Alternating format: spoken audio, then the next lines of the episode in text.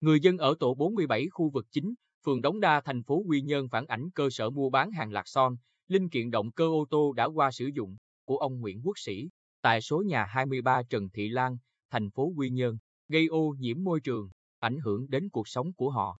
Bà con đã nhiều lần kiến nghị đến chính quyền địa phương và cơ quan chức năng, đồng thời yêu cầu ông Sĩ có biện pháp khắc phục hoặc di chuyển đến nơi khác nhưng chủ cơ sở vẫn phớt lờ, thậm chí còn mở rộng quy mô. Cụ thể, cơ sở mua bán hàng lạc son của ông Sĩ tồn tại hơn 5 năm nay. Ban đầu, ông Sĩ tập kết hàng hóa trong khu vực công viên Hà Thanh, sau đó chuyển về tại nhà.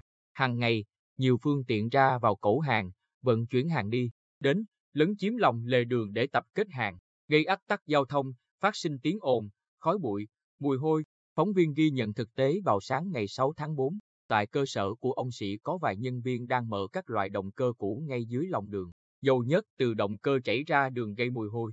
Xe cậu phát ra tiếng ồn lớn mỗi khi cẩu hàng. Vải bẩn lau máy bị vứt bỏ tràn lan tại khu đất trống.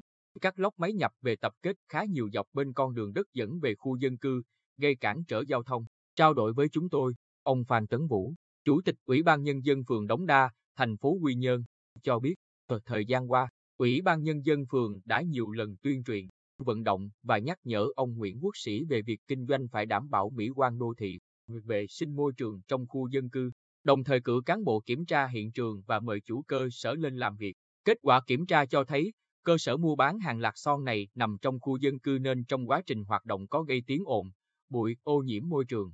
Do đó, phường cũng yêu cầu ông Sĩ sớm di dời đi nơi khác để hoạt động nhưng ông không chấp hành.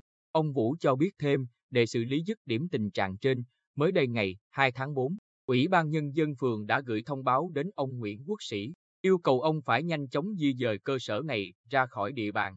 Trường hợp ông không chấp hành, trong tháng này, chúng tôi sẽ phối hợp với các lực lượng chức năng thực hiện việc di dời các vật dụng theo quy định.